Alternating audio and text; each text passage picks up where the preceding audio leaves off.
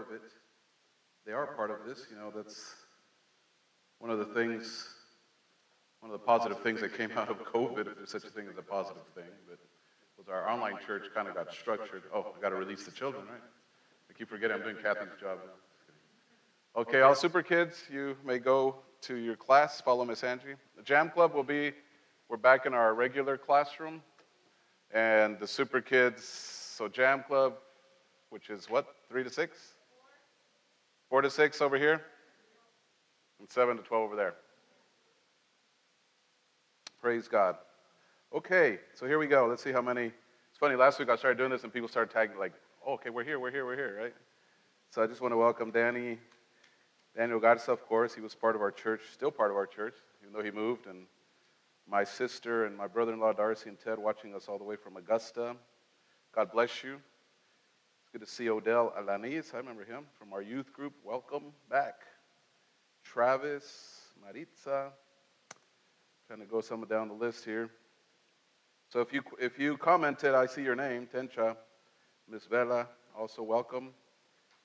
And that's all the ones I have so, so far. So again, welcome for our online audience, and of course, welcome for the in-house. Are you ready for the word this morning?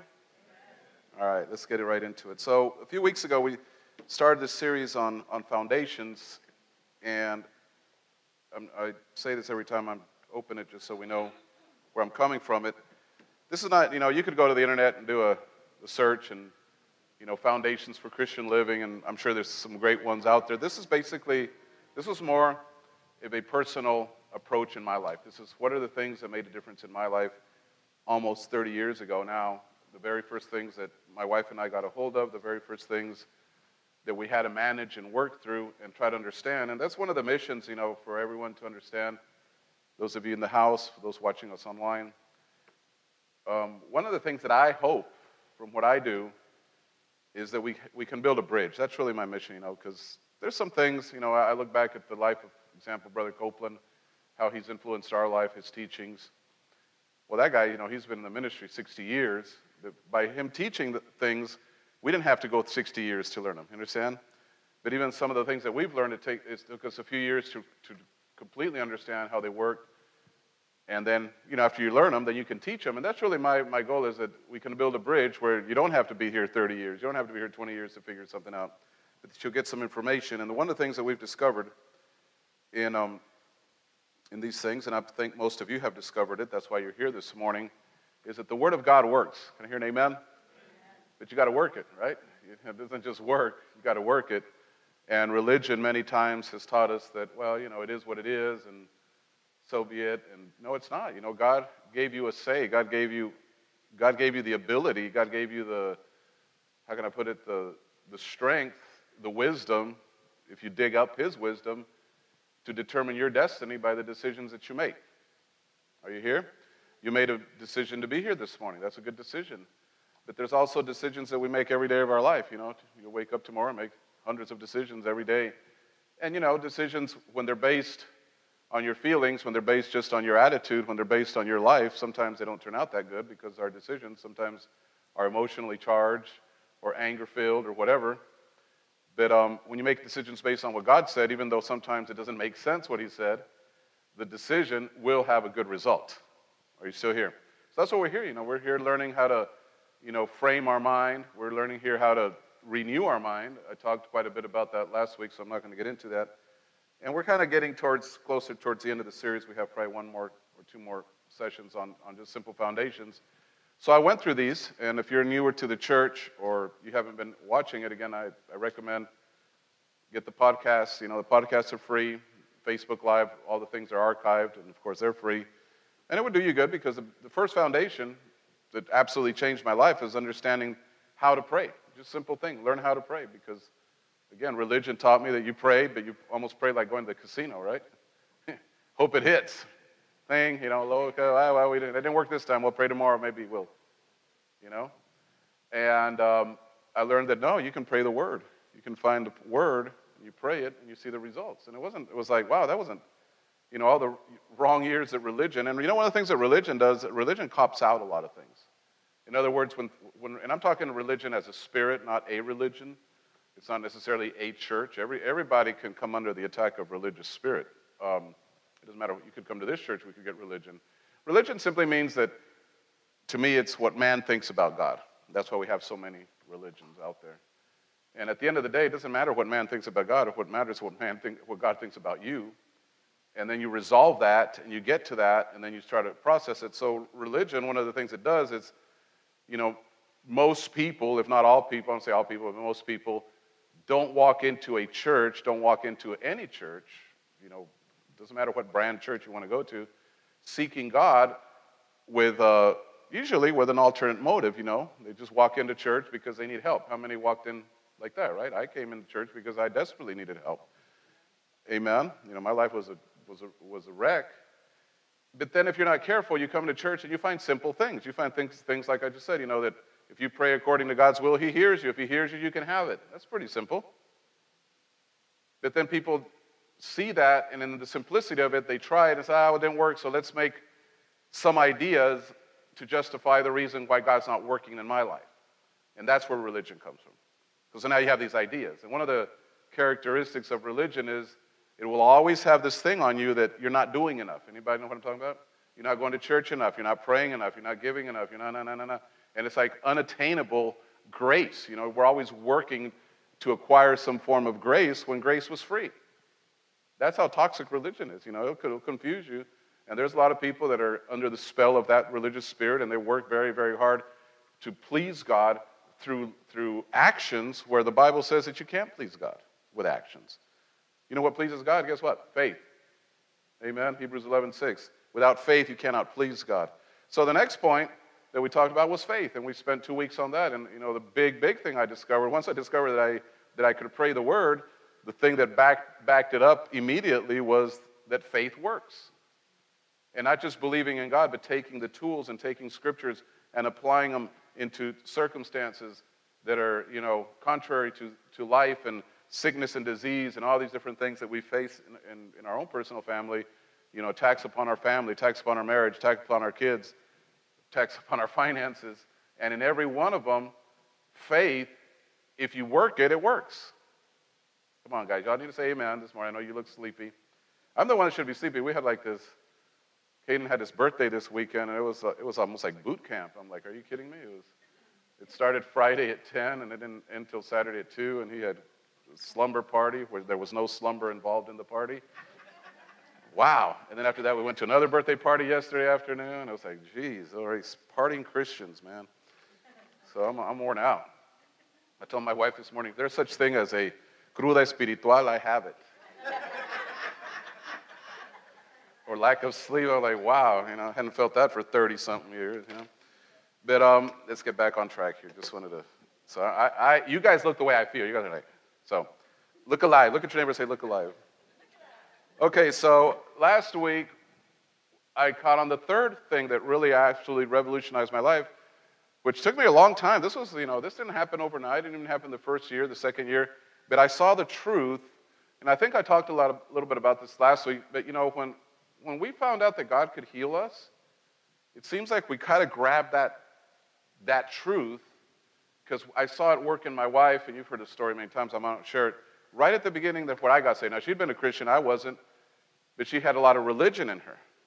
And she'd been suffering from you know, certain sickness and disease. But when she got in the Word and worked it and healing came, it was kind of like, okay, God, you know, God wants us healed. And we went from being a really sick family. I mean, everybody was always sick. The kids were, we were always running the kids to the ER. You know, most of you have gone through that.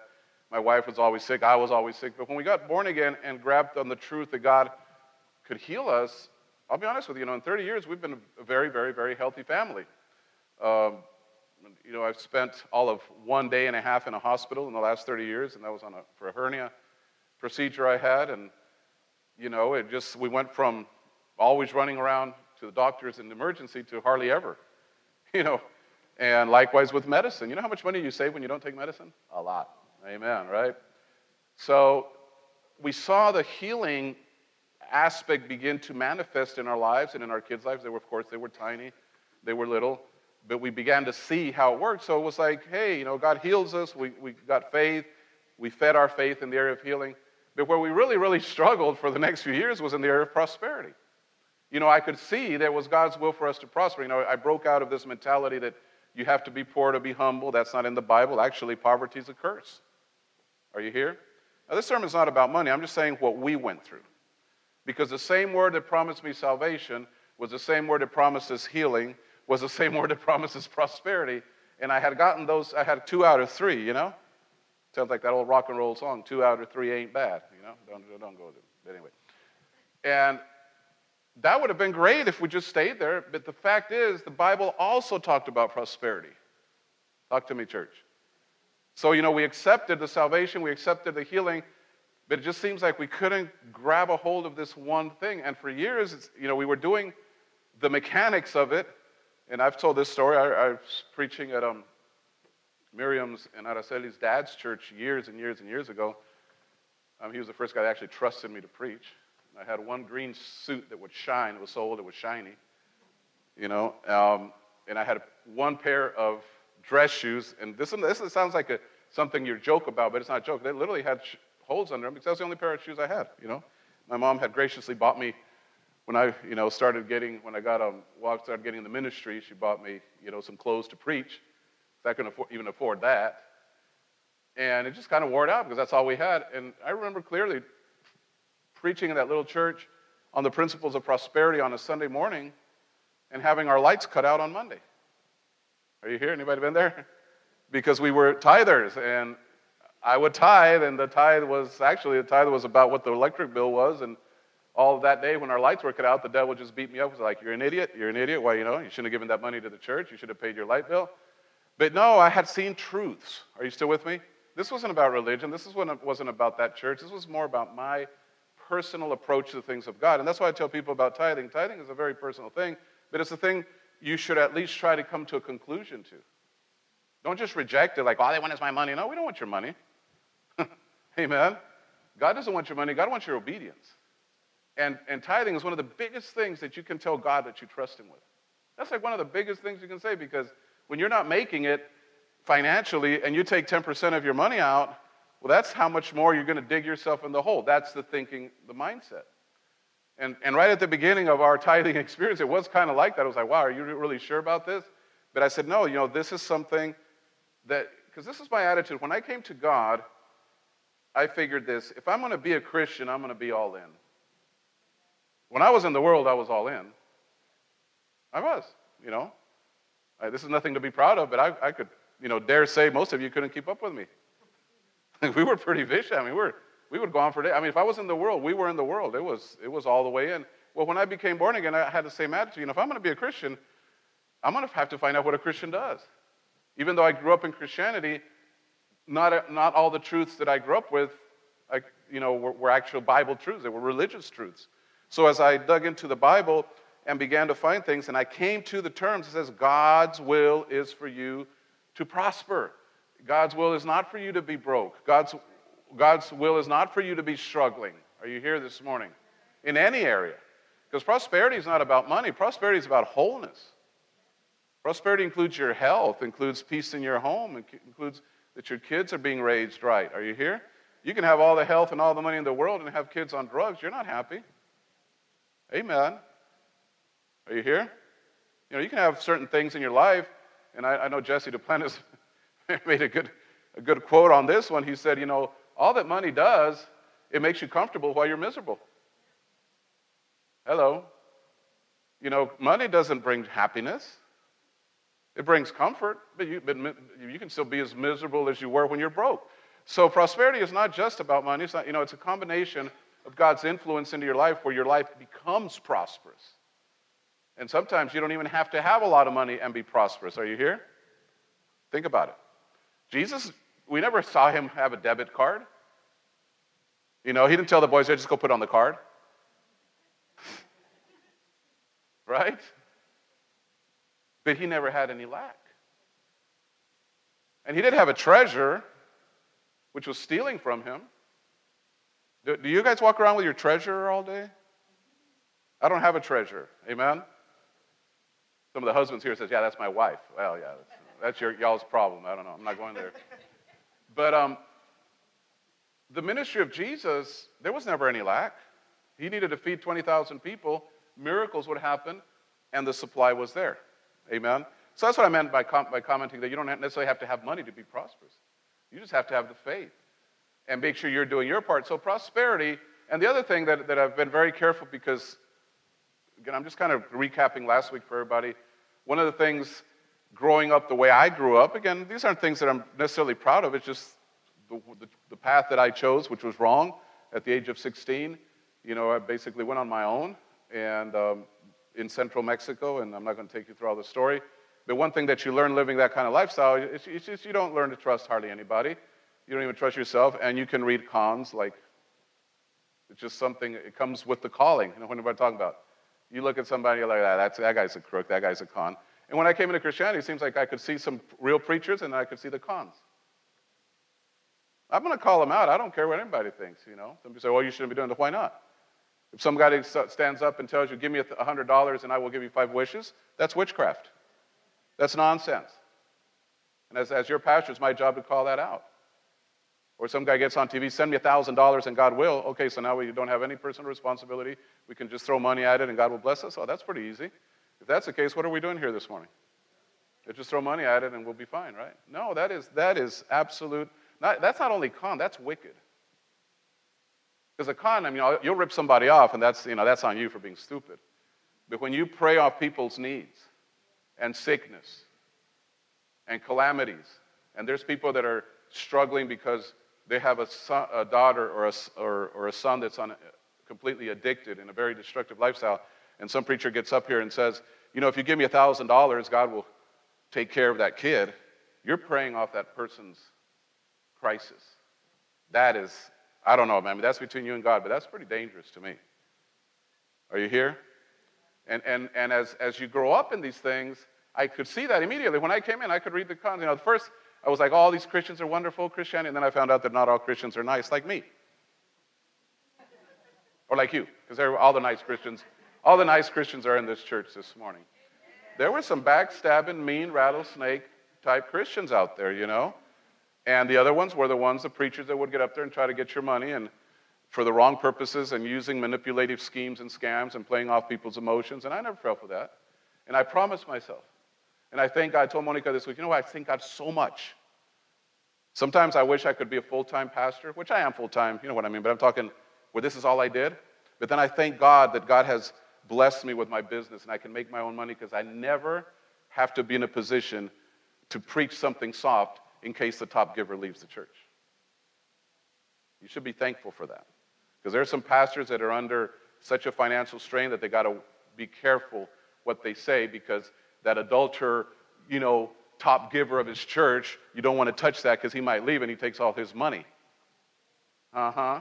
So I do thank God that my, you know, I might be a little different than a lot of pastors because my circumstances, I'm free to preach whatever the word says. And if all of, for every one of you got up and left and came back next Sunday, you know how much that would affect me financially?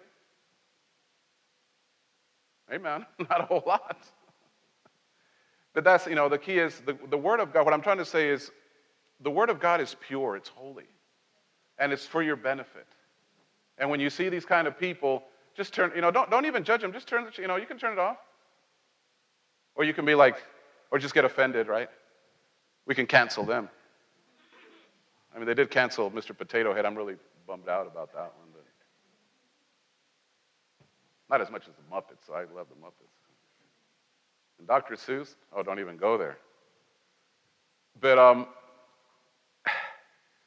purpose is the way you keep your prosperity doctrine in the right place. Because everything God does, He does it for a reason. God doesn't just do things out of randomly, just, you know, hey, look what I can do. There's a purpose in everything He does. And when you take those two P's, I call them the two P's, if you just, if every time you talk about prosperity, you make sure you, you include the reason of the whys, you'll be fine. Because it's right at the get go, right at the beginning of our covenant. I will bless you. That's prosperity, right? Watch purpose, so you can be a blessing. So, right in the beginning of the foundation of what, about one of the foundations of this church is, is talking about the blessing. It's, it's talking about covenant. And that is something I'm very, very big on. And, and, I, and, I, and I understand and I try to be a covenant, even a covenant person in my relationships. But here's my point you see prosperity and you see, the, and you see purpose right at the foundation of the covenant, which the covenant was I will bless you so you can be a blessing. So, right there, you see the whole, I mean, that's like the whole message. So, last week we covered a lot of these things. Now, I told you last week what we're going to do this morning is we're going to kind of, you know, see if we have time. I, I have a little, I'm not as rushed now because our Laredo service was moved up an hour, praise God. So, I don't have to like run out of here like I always do. But, um, so our Laredo service starts at 2 now instead of 1. It was, really, it was hard getting, not hard getting there, but I had to leave here and just beeline over there. And usually the service was already started and so forth. So, so I have more time to, you know, take my time again. We're not going to stay here till 3 o'clock. But I do want you guys to get a truth. You know, search a truth that means something to you. Don't just come here and listen to a preacher. You know, get the attitude. What's the word for me? What do I need to hear? And if you have that attitude, guess what? The Holy Spirit will speak to you. He'll, sometimes if the pastor goes on these rabbit trails, they're not, they're not always rabbit trails. Sometimes God's dealing with somebody. You know how many services I've finished in 30 years where somebody says, Pastor, everything you said was for me. And I'm like, no, everything you said, I said was for me, you know? And somebody else said, no, he said it for me because, you know, the Holy Spirit wants everybody to get a word this morning. So what we're going to learn today, and I think it's going to help you a lot, is what is your calling? What is your purpose in life? Because that is the, the great, great, great, great philosophical question for thousands of years that all the great philosophers have tried to figure out is, why am I here? Has anybody asked that in some form or fashion in your life? Yes, even since you're a little kid, you're asking some form or fashion, why am I here? Well, let me ask you a question. Let me start with a question. What do you call a person that, let me put it this way, what do you call a person that doesn't know where they're going? You know, you know that person, you got that in your family, it's usually the, the guys before GPS. Remember before GPS? And your wife would say something like, honey, I think you're lost. No, I'm not lost. I know exactly where I'm going. Anybody? Come on, ladies, help me. What do you call that person that is supposed to go somewhere and can't get there? What do you call them? Thank you. This is so deep, right? Lost, exactly. You're lost. Well, guess what? You know how many Christians are lost? Because unless you understand purpose, you're lost. You know, you can live your life, you can you know, go to school, go to bed, wake up in the mornings, but there's really no purpose other than that. And a life without purpose is one of the saddest lives there is because, you know, what do you do when you don't know where you're going? Or they put us, where are you going when you don't know where you're going? I'll tell you where. The other answer is you're going nowhere. And people will spend their whole life living that way. And I don't know, I guess this is something for the you know, older, older people. No, we wouldn't have a lot of older people. I, you know, I will be 55 next week.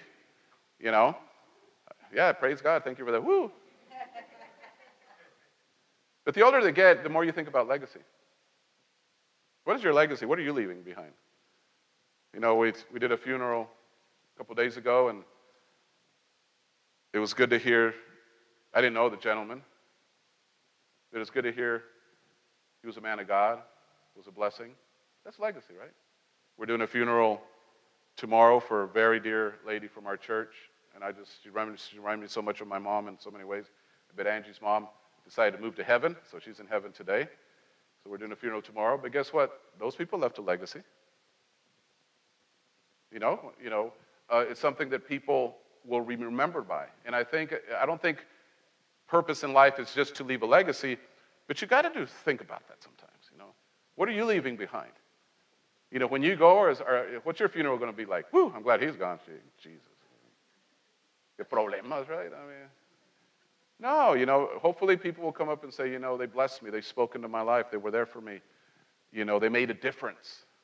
That's legacy. And that's not the reason we seek purpose, but I think believers should have that thing in their spirit, thinking, what am I leaving behind? You know, or what is my track in life?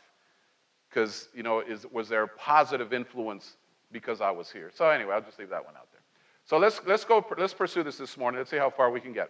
So we closed last week with these five questions, and I want you to, you know, take a screenshot or think about them, but you should be thinking about them. We're not, these are very um, vague questions because it, it's very different for probably every answer would be different for every people. But you have to start with certain foundations. If you want to find out why you're here, if you if you want to find out why God created you, why are you living and breathing in this season is because you have to ask some of these questions. And number one is, what is the center of my life? And, you know, I know the, the Christians, we will just automatically say, oh, Jesus is the center. Yeah, come on. That, that, that, is, that is such a. because, you know, it sounds right.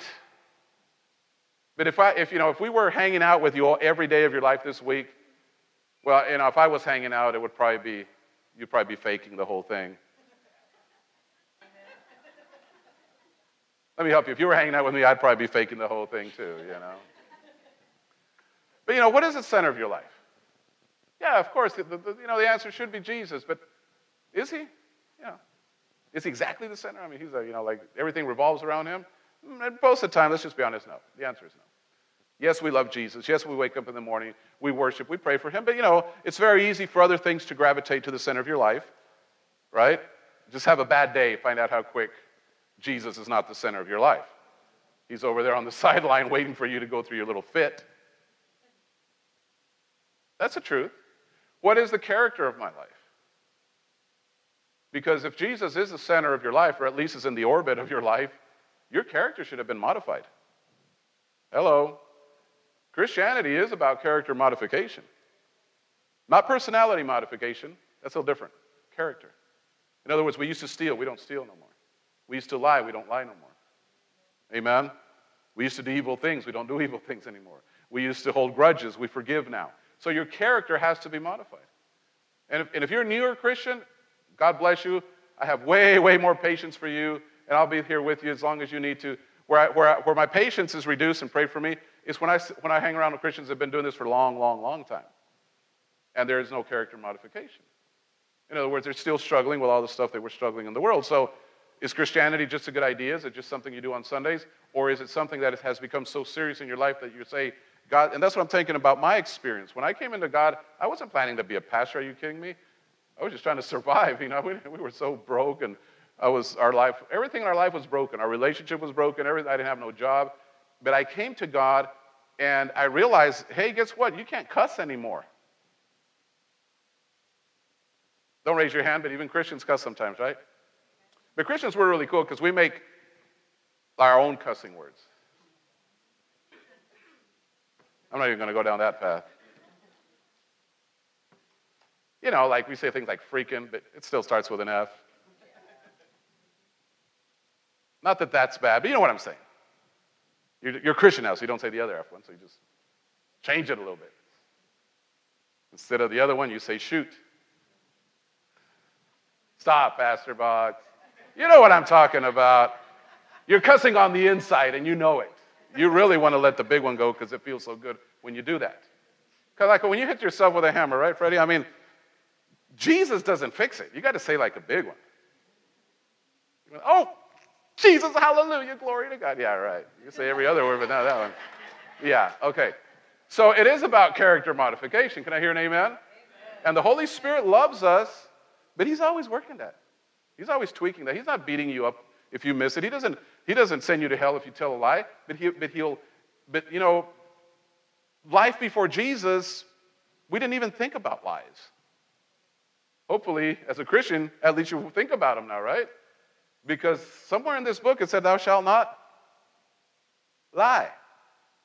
So the, the Word of God does have this aspect that it has to modify your character. Well, once your character is modified, guess what happens? The next one is what's the contribution in my life? There's only two classes of people in this planet givers and takers. Who are you?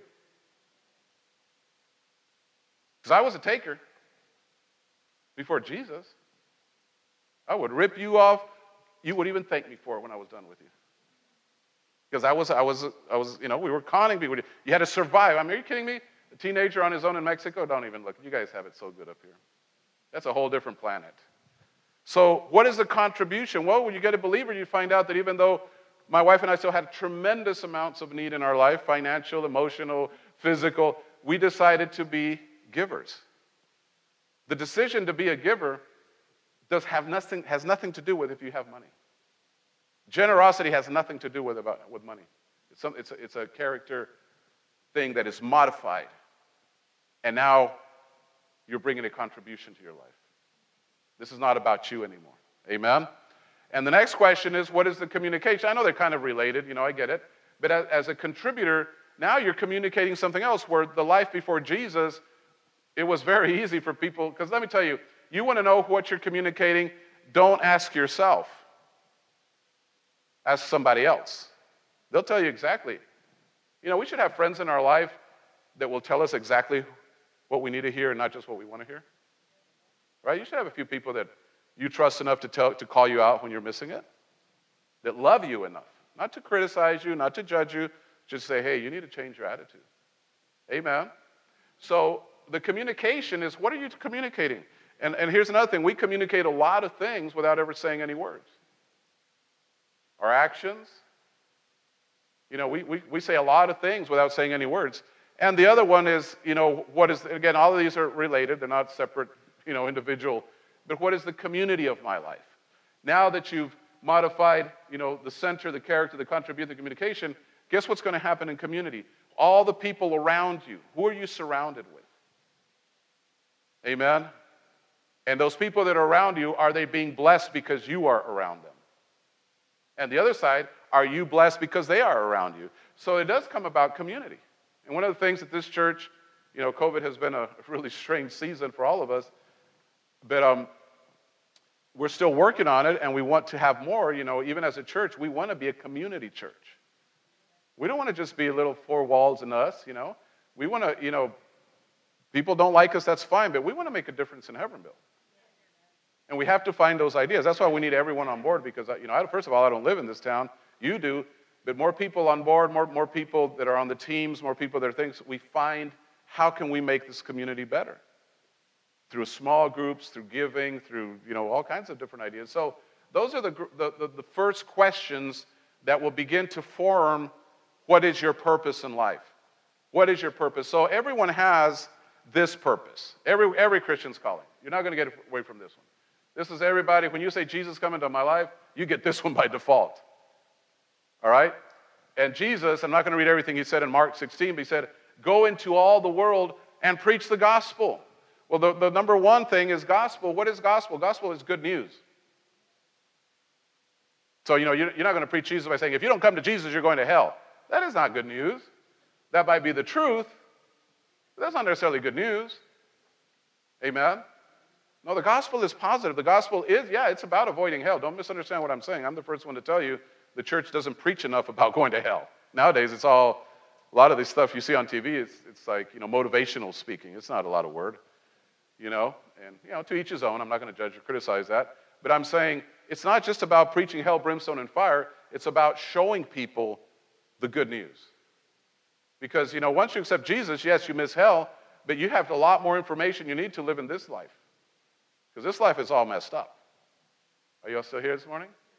So you need answers when a pandemic hits. You need answers when somebody's kids is on drugs. You know, I don't know what y'all think about what a pastor's job is, because I've heard people say, oh, pastor job is the easiest thing. The easiest thing I do on Sunday is this. This is it. This is the greatest moment of, of my ministerial experience because from here to next Sunday, I will get tons of phone calls of tons of people that need tons of advice. That never stops.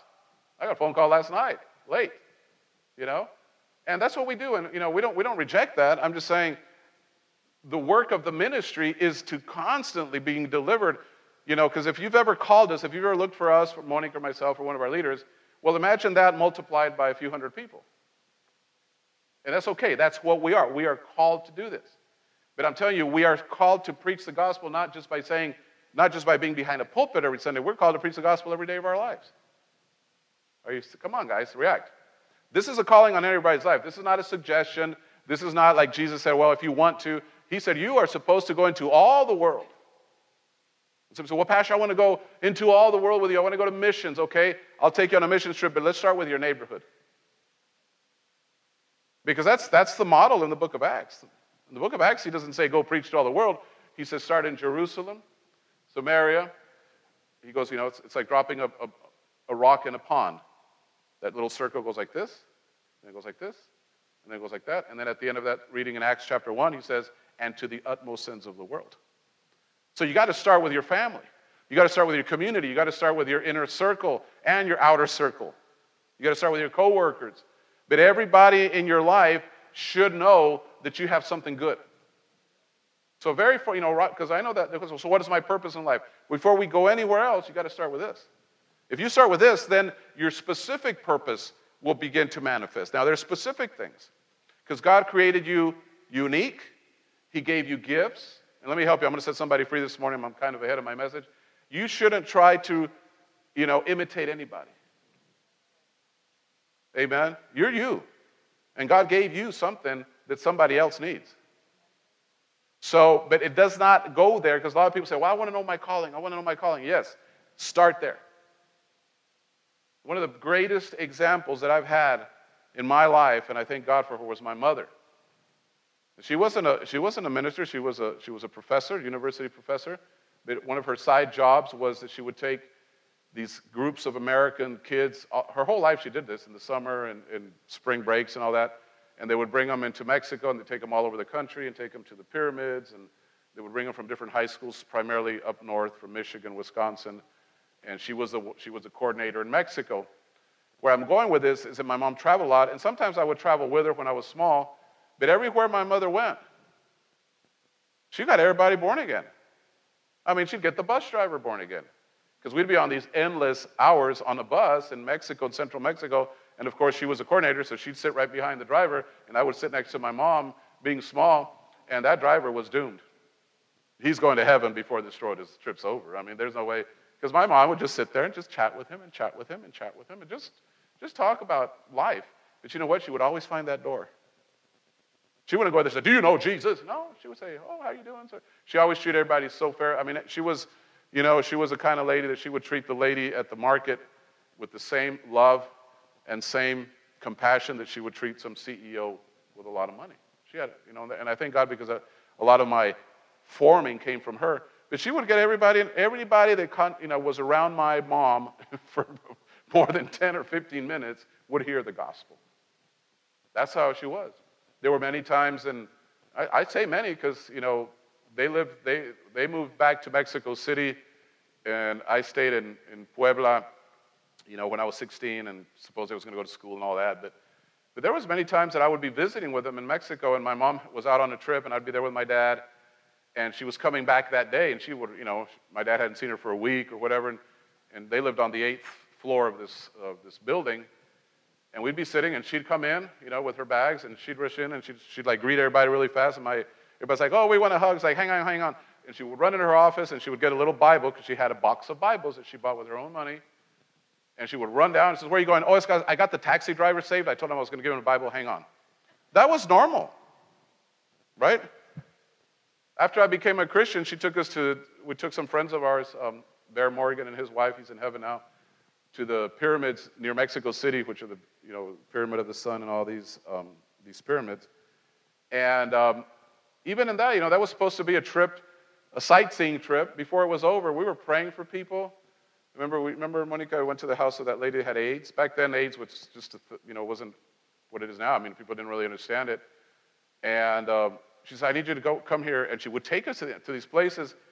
And, I'm like, "How do you mean?" Well, you know, the guy that does the demonstration of the maguey plant because it's like this demonstration. Well, he had got her him born again like years ago, and this lady was really. I mean, it was everything about her was like that, all the time. Guess what? She wasn't a minister. She wasn't a pastor. She was just a regular person, just like us.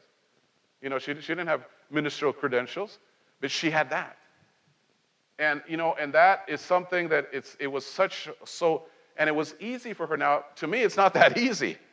For her, it was like it just would flow out of her. But here's the thing all of us are called to do that in all kinds of circumstances. And don't, and don't be overly concerned because I know as a Christian, you come to a message like this and you'll say, Well, I'm supposed to go tell somebody about Jesus, and then you get all nervous, you don't know how to start. No, that's not like that. You just have conversations. Just have conversations about the weather, about whatever, and the Holy Spirit will navigate that conversation. And you'll be talking to some random person in line at HEB, and before you, you know, before you know it, you're in the parking lot and they're opening their whole life tragedy, and now that's your opportunity to invite them to meet Jesus. That's how this works, amen? So, number one is that. So, before we can talk about any other purpose, you have to get a hold of that. Now, I'm going to show you a couple of scriptures that, again, this is, I'm using this series to teach you a little bit about what we went through. So, the next scriptures, this is really what began to form our calling. When I speak our, of course, my wife and I, it's the same calling. And even when I read these scriptures, I didn't understand them, but I knew they had jumped up out of the scriptures at me. I'm talking way back in 1992, 1993. These scriptures, I mean, I, I didn't really understand them of how deep that impact of these scriptures would be, but I knew that when I saw them, I said, that's who we are. And the, the first one I was unsure, well, there, there was Proverbs 31, verses 8 and 9. Again, these are the things that the Lord spoke to us.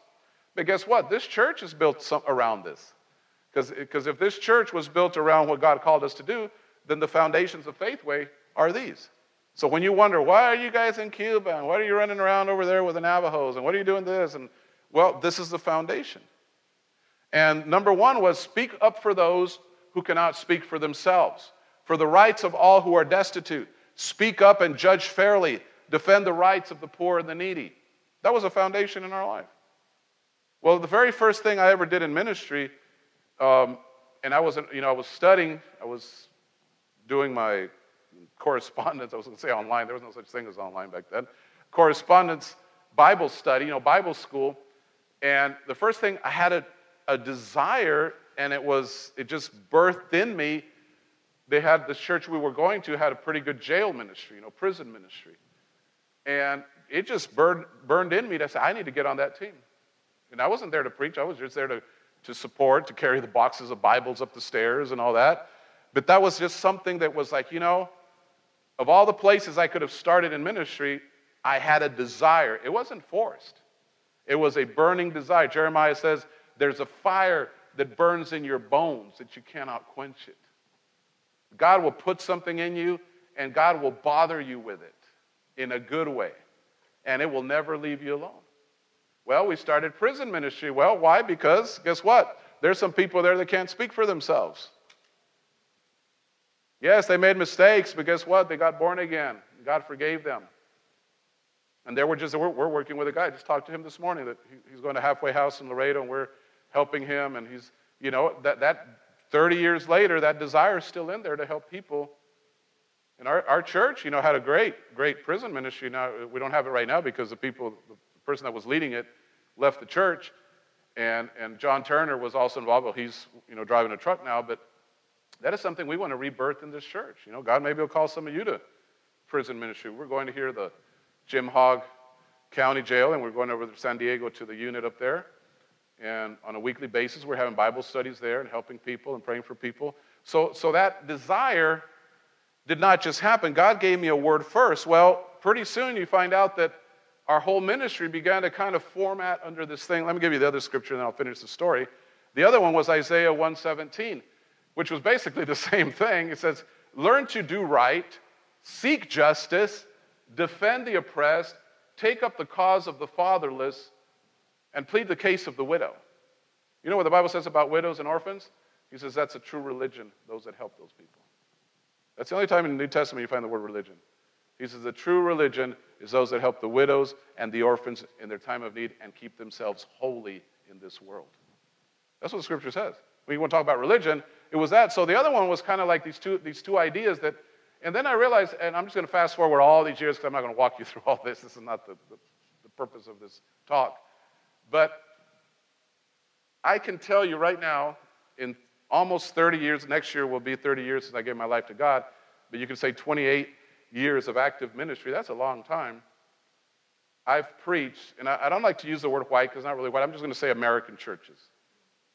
In, in almost 30 years of ministry, I've preached in a total of three American churches. Three. One of them was my pa- Pastor Odell's church, San Antonio, Pastor Dan's church up in New York, and there was another church that I got invited once, and I didn't get invited back, so I'm not sure what that was about. Up there north of Austin, we preached at a church there.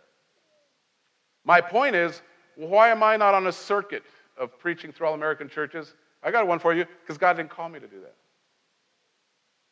You know, because, I mean, that's a pretty good gig. You could just preach in American churches, you can make some money, right? But God didn't call me to do that.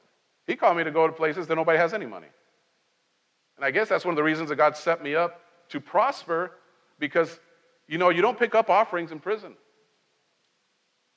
They don't give you help you for the gas. Amen. So now we're, you know, we're walking in, in these two foundations for, for our life. Well, guess what happens? The whole ministry and our calling begins to shift. It wasn't on purpose. We didn't sit out and write it out. But then there was like this need and this opportunity to put food into Mexico. H was part. I remember that. We'd run up there to Dallas and pick up trailer loads of food. But now they were like, what were you thinking, right? but that was it. That was the call. And we were doing all kinds of flips and backflips to get food into Mexico. And some of the poorest barrios in Nuevo Laredo, we'd take like hundreds and hundreds of dollars of, of I'm talking cases of food, not just a little bag of groceries. We were talking trailer loads of food. And we were doing that. And we're taking food into the darkest corners of Monterrey, right in the middle of the red light district. The cops didn't even go there. We'd go to some of the darkest corners and we would hand out food. And there was a little church there, and the church was next to the homes of the prostitutes and the drug addicts, and it was a horrible place. I'd take my kids, they were tiny. You know what? We never had an issue there, ever. To the contrary, people would show us, we'd, we'd drive in there almost in a brand new expedition to one of the worst places in the city of Monterrey. Nobody ever did. You know why they were? Because we were there. First of all, we were called to do it. And we were there to be a blessing. And the same people that were pretty bad guys, they were the same ones that were helping us unload the food and asking for prayer. We'd pray for some people that were so nasty and dirty. They hadn't bathed in probably months, and we'd hug them and cry with them. And I got pictures of, you know, and it was, and it was, some of you like, I could never do that. Probably not, because if you're not called, you can't do that. Sí, la coyotera, Monica's remembering. You went there, H, right? Went to la coyotera. RJ went to la coyotera. And I brought him back. See, they survived. So he, you know, he can verify what we're talking about. It was pretty dark corners of this planet, right, H? Well, then guess what happens in 2012? Cuba comes into the map. Well, before that, we were in Ukraine. Well, we're still in Ukraine. I, I, I miss Ukraine so much. It's, I, I, there's not one day in my life I don't think about Ukraine or about Cuba. Why? Because it's, it's in my calling. Are you tracking with me? And I don't expect everybody to be excited about Ukraine because maybe God didn't call you to go to Ukraine. But I'm saying these callings, you know, the Bible says they're irrevocable. In other words, God will put a calling on you regardless if you do anything with it or not. But guess what? When you get to heaven, He's going to ask you what you did with it. I mean, there's enough parables to justify that point, right? Remember all the ones about the talents? When you, every one of you, when you get to heaven, God's going to say, what did, you, what did you do with what I gave you? Oh, nothing. I buried it. You know, the Bible says, New Testament,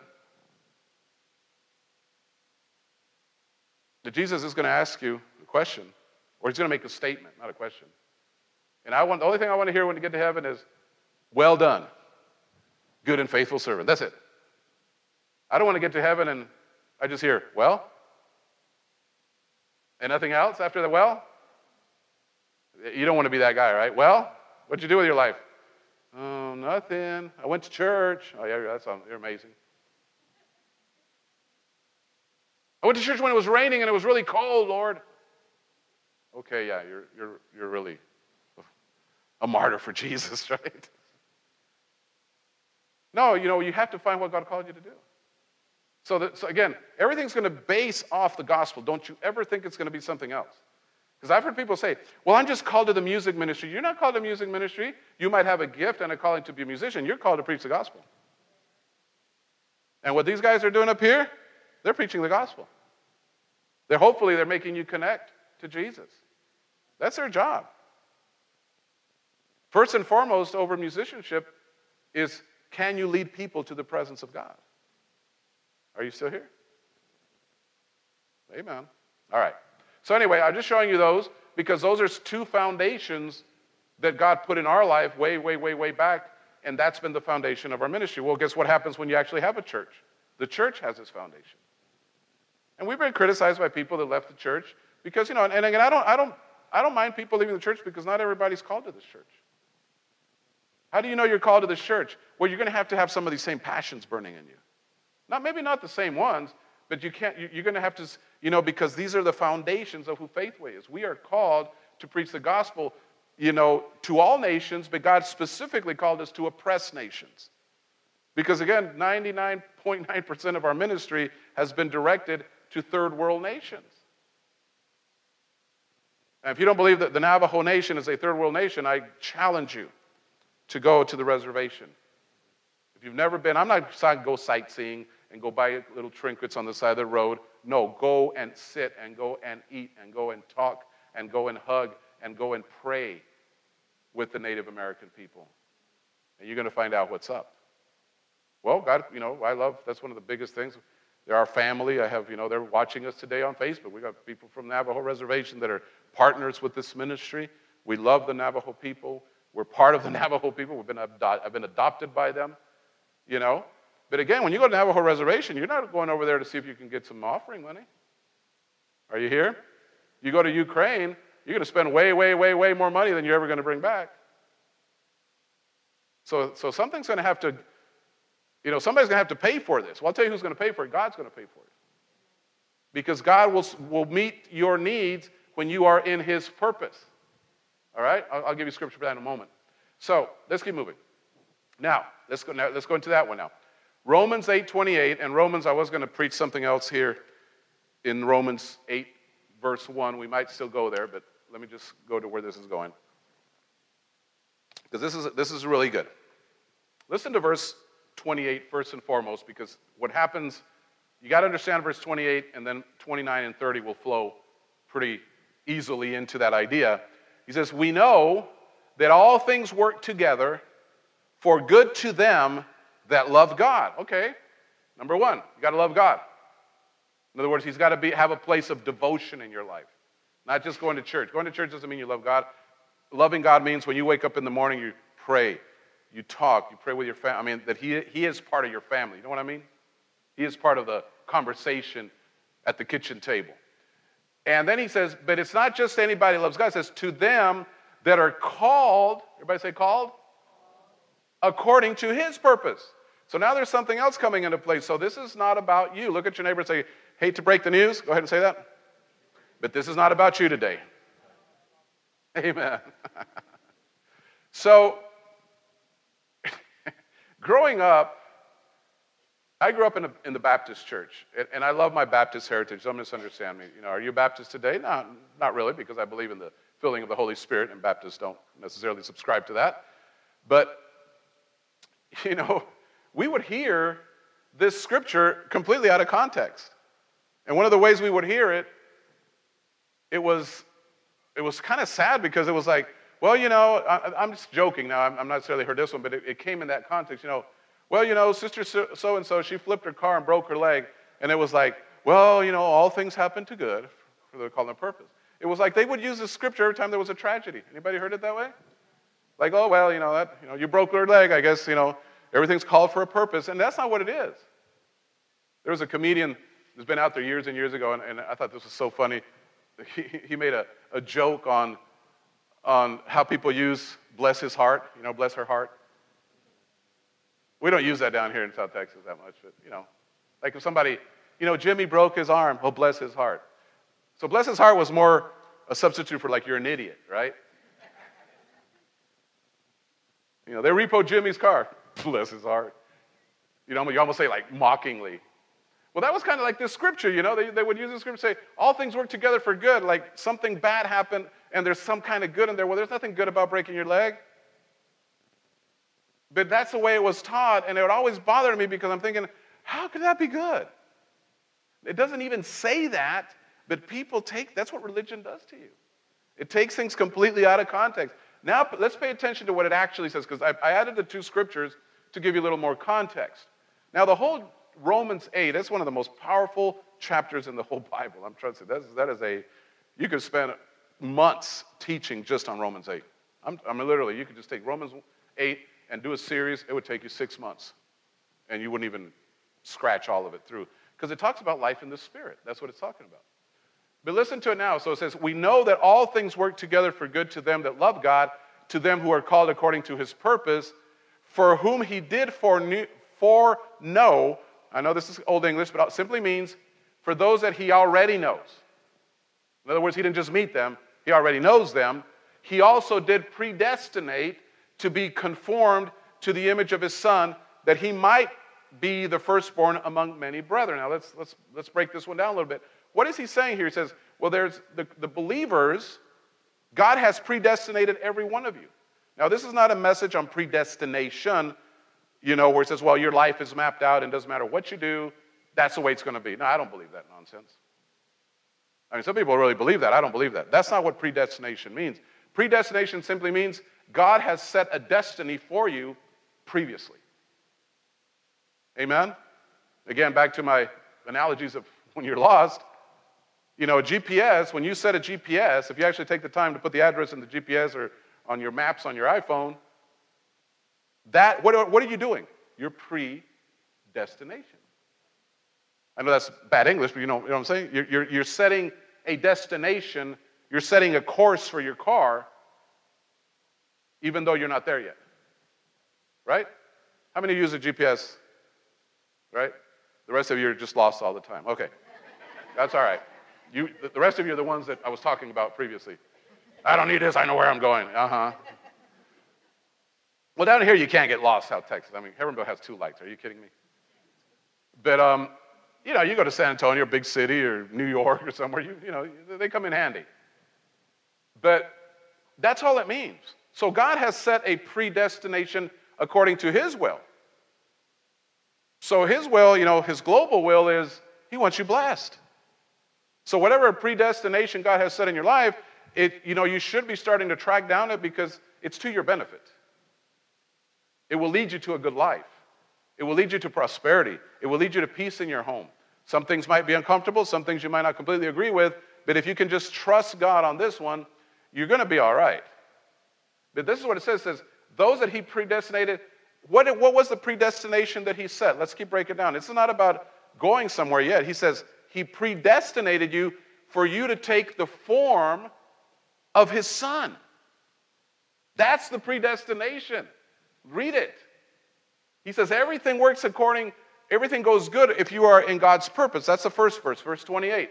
Things work together for good to them that love God, okay? To them that are called according to his purpose. Okay, got that. Not my will, your will be done, Lord. But the next one is the desire that he knew and he would predestine, he would give you a, a, destination that would be, I want you to be like Jesus. Well, guess what comes with that? All the tools that you need. God will never send a soldier into battle and the soldier's got to buy his own stuff. That's not God. Whatever God called you to do, and you see, those are the things that, my, that I finally resolved. When I finally resolved some of these things, I'm thinking probably late 90s. It took a while, trust me. Early 2000s. We, I finally realized that it wasn't on me. I was always stressed out about money. Ask H. We went through seasons here where it was down to the wire. Sometimes the wire was not even there anymore, right? it was down into the red. but then I finally realized, you know, God, we, we came up, I'm thinking this was probably in, we were just, I guess we had just moved into this building. Well, you know what happens when you move into a real nice building like this and you're used to using that little building? When you only had one AC unit and now you have three? Well, four, yeah, because that one was running too. That was before the youth center and children's church. Well, our light bill went from something like 150 to like 350 or 400, and we didn't have the money because we had a nice building, but we were still broke. Well, not broke, but just you you know what I'm talking about? It's like if you you're used to your payments, right? And then something happens where your payments triple, you're not ready for that. Well, there were times there where I was just like, man, they're going to cut the lights out. And I think maybe we finally got cut once or twice, somewhere in that mix. I don't know. It seems like but I finally realized, you know, I had this aha moment when I said, you know what? It's not my responsibility to pay the light. And I just, I, I rested in that. I'm like, you know what? They cut the lights out. We're buying candles, guys. Everybody bring your little fan. Well, most ladies already have them. I'm just talking about everybody else, right? I said, Lord, if there's no light, this is your house. I don't care. I really, it was like that. You know what? God likes that attitude. And if, you, if, you're, if the way you if your attitude's right, I wasn't mad at God. I'm saying, I just realized I'm not supposed to pay for any of it. You know what happened after that? We never liked it. Ever. Our lights have never gotten cut off since that time because sometimes they've gotten close. Sometimes, you know, you know how you guys do. You guys use it 10 days like normal, right? You get the bill like, no, it's not due till 10 days. No, it was due 10 days ago. ah, I know y'all. I know y'all. You don't pay your card till 30 days after the due date because you've got 30 days, you know. No, it never, we never lacked it because the, the realization that God called you to form the image of Christ. Pay attention to this because I'm going back to what I, one of my first statements. Answer this question. There is an answer to it. I want to say when. When was there lack in the life of Jesus? There, there is a time there's lack. But you got to decide when it happened. It happened on the cross. Well, it starts in Gethsemane. When he gives himself over to the Roman soldiers, you can hit the clock. You can hit, some people say, Where are the three days and three nights? Right there. That's right there. That's, that's where the three nights start. It doesn't start three, there's no way you're going to get three nights out of Friday to Sunday. Are you kidding me? People say, Well, he was in the grave three nights. How? He was crucified on Friday and he resurrected on Sunday. Where are your three nights? Come on, church, let the elevator go to the top, right? The three nights start the moment that he gives himself to man. That's what it says. Now lack has now the lack has come. And you know what his lack is? Because he took your lack. He took your sin, he took your sickness, he took your poverty, he took up your messed up deal, he took up all your issues, he took them, and now there's lack in his life because he took all of the lack of humanity. Can I hear an amen? Now at the cross, from the from the Garden of Gethsemane to his death, that's the only time that Jesus had lack, and it wasn't his lack, it was your lack. Get that? Because one of the things that I tell people, even through the COVID, I was using COVID as an, as an example, but we do this all the time, is when you're praying to keep your life free from COVID, what do you got to do? Create an image and you say, Jesus, you took COVID on that cross. And if he took it, you're not supposed to take it. See, this is not deep. We're not, we're not special. Because somebody say, You're not afraid of getting COVID? I said, No, because I'm not believing for it. And we've been exposed God knows how many times, and we haven't gotten it. We're not planning to. Amen? Now you do your thing, be careful, and do all that, but we're not going to fall into that crazy fear. Because if that's the case, you imagine we got to be feared of a lot of things now. So, on that cross, he takes, he becomes sin, he becomes sickness, he becomes poverty. He becomes everything. So now that means every time you look at the cross, you should have that idea say, I'm not supposed to deal with this. Now, do we deal with sickness? Yes. Do we deal with lack? Yes. But as soon as you realize that He took it, that clears up the air with you because the predestination that God wants is for you that He said that He is the firstborn among many brethren. In other words, what is He, what is he referring to? Jesus, you talk about, I've been attacked over this by so called theologians that think they know something. He says, Jesus wasn't born again. I'm like, well, according to that, he was. Think about it. Was Jesus born again? Ooh, it's going to mess some people up. Mm hmm. Because he died on the cross and he went to hell. And he's in hell. And then God says, Son, boom, he busts out of hell. He's born again. He was born from death to life with no curse attached ever again to him. But there was a time that he had to take all the curse because he had to take your curse. Are you still tracking with me? So Jesus did come back. And the Bible, more than one instance in the New Testament, refers to him as the firstborn of many. Well, what happens after the. So, in other words, he's big brother. Then you come along, and millions and billions of Christians throughout history, but guess what? We're just the, all the other ones right behind big brother Jesus. This is really good. So, everything that Jesus had working for him on this earth, guess what? Should be working for you. And if Jesus never experienced lack or sickness, aha moment, you're not supposed to experience it either. This is not deep, guys, but it is tied to purpose. Because we're going back to that little line according to his purpose. What was the purpose? That we could follow in his steps. Let's go to verse 30. More, moreover, whom he did predestinate, that's us, then he also called, and whom he called, then he also justified, and whom he justified, that he also glorified. And the word glorified here is not like somebody sang a song about glory. That, that word glory means heavy with everything good. That's what it actually means. The word glory from the Bible means heavy with everything good. So now he's telling you, you know, number one, if you're called to his purpose, you're predestinated to walk like Jesus. Not only to walk like Jesus on this earth, but also to walk in the justification of Jesus and also to walk in the glory of Jesus. Now, you're not Jesus and don't go acting like you're Jesus, but you get to walk through it. And you begin to carry that same anointing.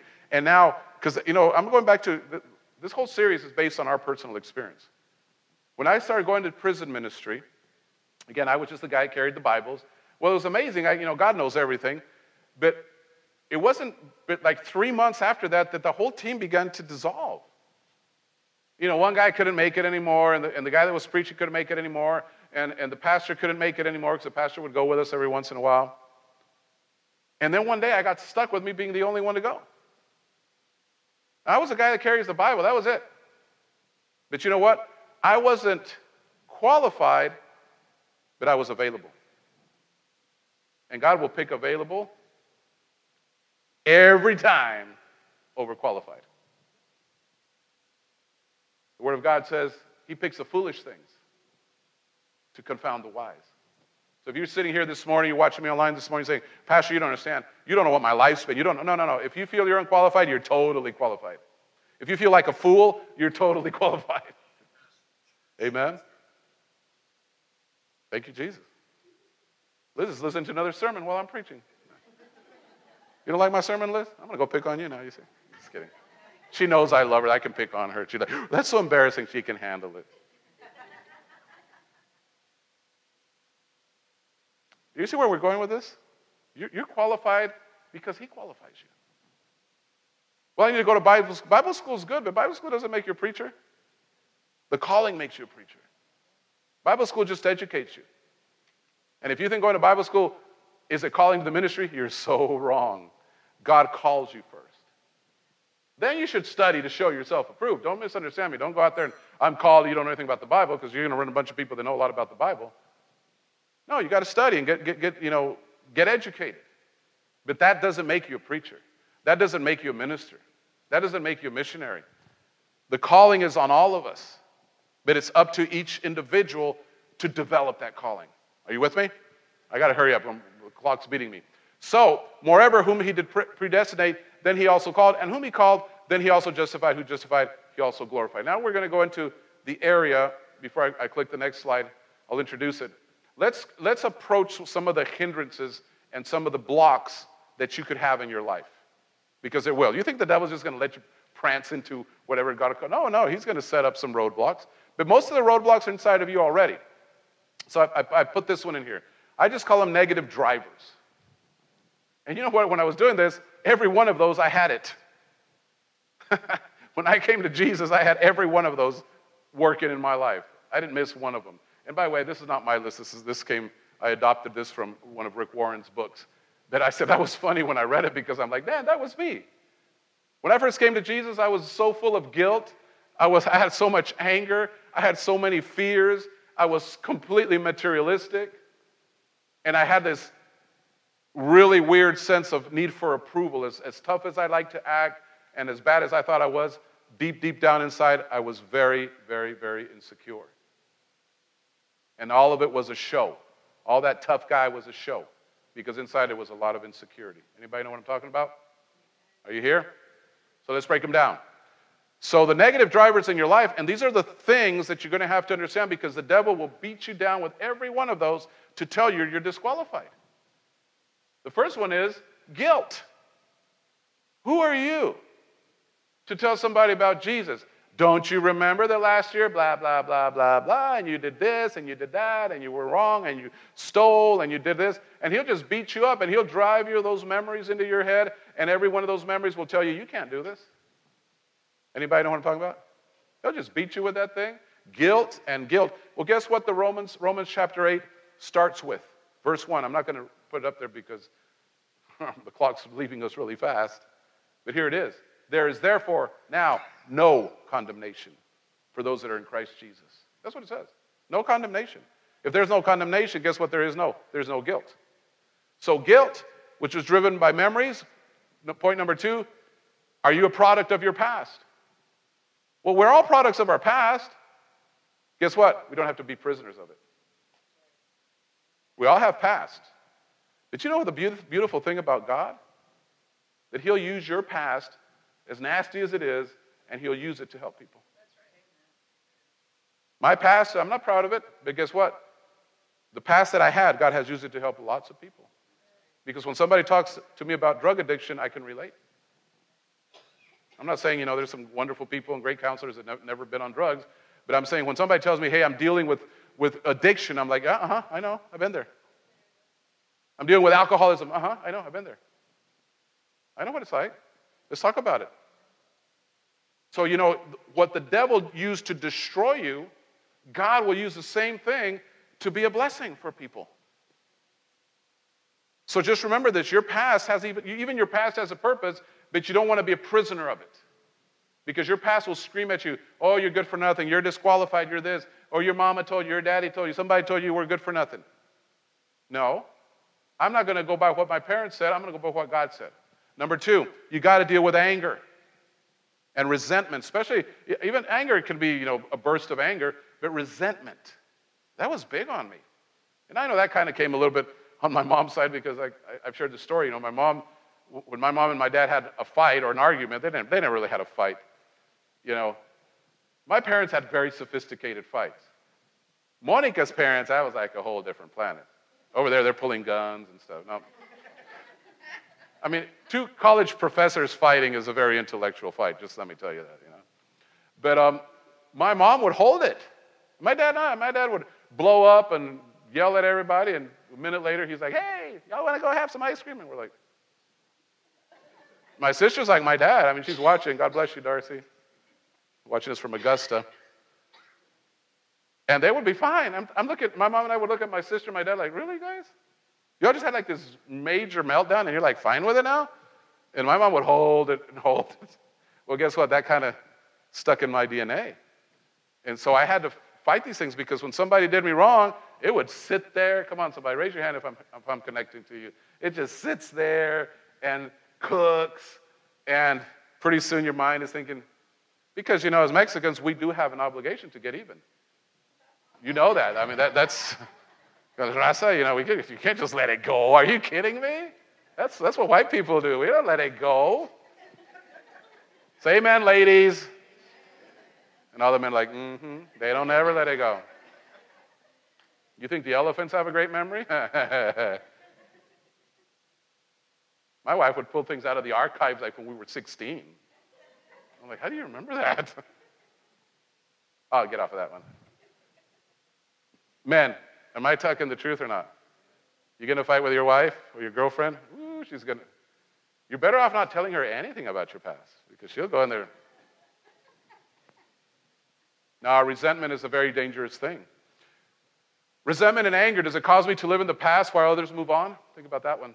How many people have moved on and you're still cooking in resentment? They don't even talk about it, they don't even think about it, you're still there boiling. All these things will hinder your calling.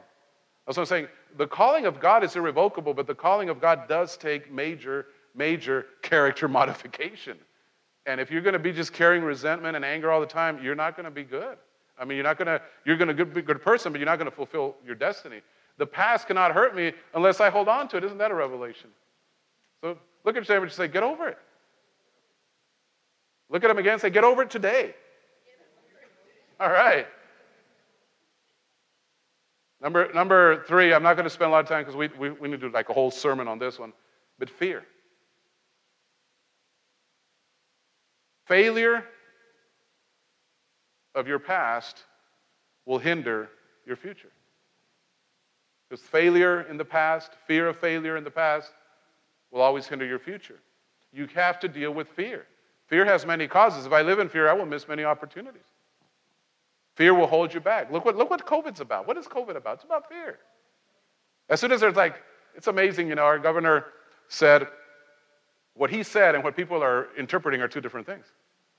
Because what the governor said, he says the state is not going to require anything. What people said, he's a mass murderer. No, y'all want to wear a mask? You want to sleep with a mask? Go for it. I don't care. You know? That's basically what he said. Y'all want to wear masks till Jesus comes? Wear masks. He just says the state of Texas is no longer going to require. That's all he said. But you know what drives fear? Because now people are afraid of taking the mask off. So they're going to have to blame the governor. I'm not, I'm not here trying to make a position for the governor if he's right or wrong. I think he's right. I think this is ridiculous. I think everybody should be adult enough and smart enough to make your own decisions regarding COVID. You have underlying health conditions, take care of yourself.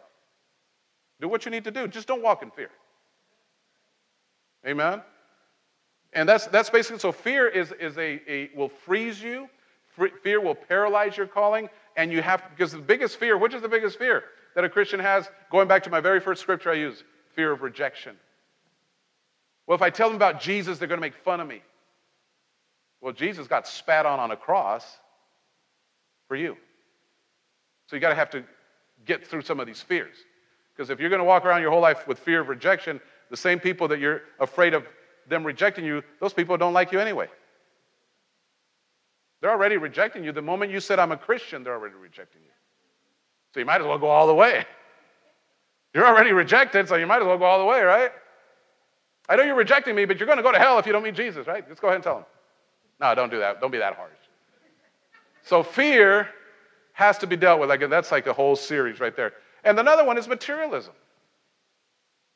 Because you know, when you don't have anything, you know, especially you know the way my life formed from the 16 and then coming up to the United States and then getting a half decent job, and making a little money, pretty soon you realize all the things you didn't have, you got to have them all, right?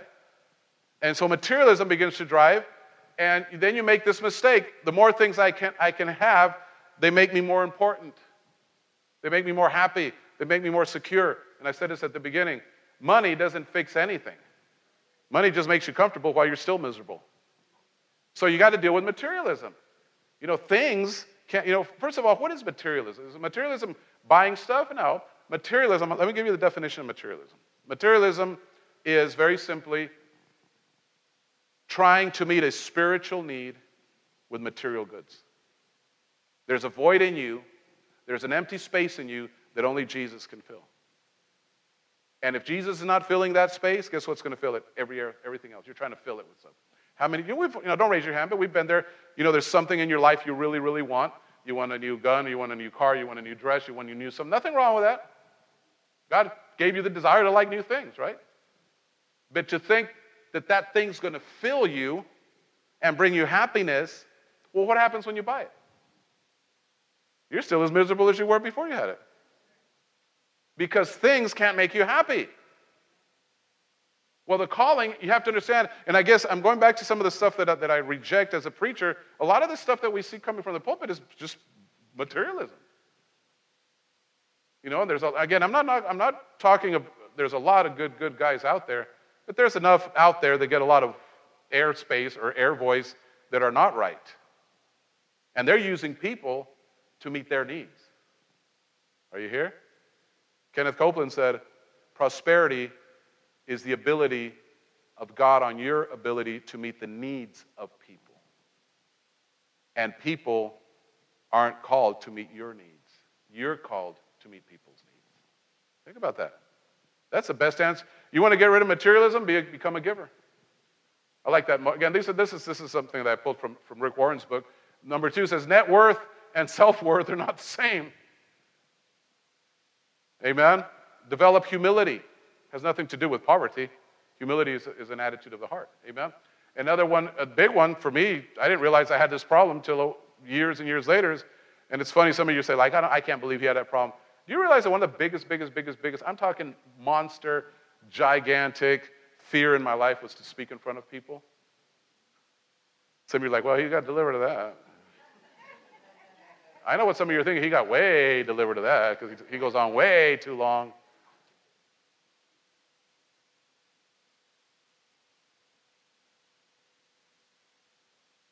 Need for approval. Are you controlled by other people's expectations? You don't have to answer, just think about it. Because if you're going to walk in your calling, the only person you should be concerned about expectations is God. You cannot deliver people if you're not delivered from people. Let that one sink. That doesn't mean to be ugly and, and mean, but I'm delivered from people. I love every one of you, and, and I do care what you think. Don't think because I don't care what you think. No, I do. But at the end of the day, I'm not going to lose any sleep of it if you don't agree with me. I do care what you think. Some say, I don't care what people think. No, I do care what people think. If I didn't care what people think, I'd be preaching to you in shorts and a cutoff right now. That's why I got my little suit on. I'll never wear it again until next Sunday. No, I do care what people think. But I don't care enough for them to hinder what God thinks. Because God will, God will ask you to do things that a lot of people won't agree with.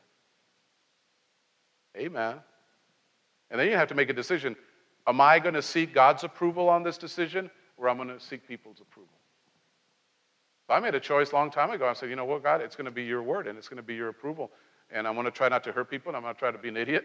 But at the end of the day, if they don't agree with me anymore, you know, it's like, I'm not going to lose any sleep over it. And also, you know, let me throw this one out there. God is not a democracy. Well, for that matter, America is not a democracy.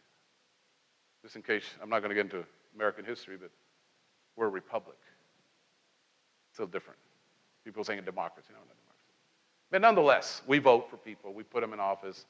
Well, at least we used to vote for people. Anyway, um, we have opinions.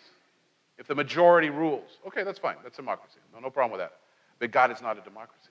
God's a theocracy. In other words, God said it. He's not opening for voting system. And that's a problem with the church, modern church today. People keep thinking that the church should be a democracy. And that's why we, they're, they're struggling with the LGBTQ issues and they're struggling with this and struggling with that. And we have no problem with that. People need help. People need all kinds of help. We love everybody equally. But God is not a democracy. And if God says something is, is not godly, guess what, church? It's not godly. I'm not going to go down this path, but I'm saying accept that. God will hear you out, and you might have some really good ideas, but at the end of the day, it's His plan, it's His purpose. And, this, and, the, and the quicker you submit to that, the, the greater you're going to grow. Because you can sit here and tell God how to do things, and He just kind of smiles at you. It's like kids coming to me, you know, it's, it's amazing. Again, I'm not knocking this. I listen to a lot of people. I, I listen to little kids. I'll listen. Caden will talk. I'll listen to him. But the people who come and, and have this idea like, you know, some 17 year old and he's got all the answers for life and I'm going to be 55. I look at him like, oh, you're so cute. Mm-hmm. Yeah. Oh, this and that. And you guys should do this and you guys should do that. I'm like, uh huh. You should shut up. That's what you can do. I mean, I'm serious. You should up and learn some things from other people that are doing it. Hello, y'all leave at once?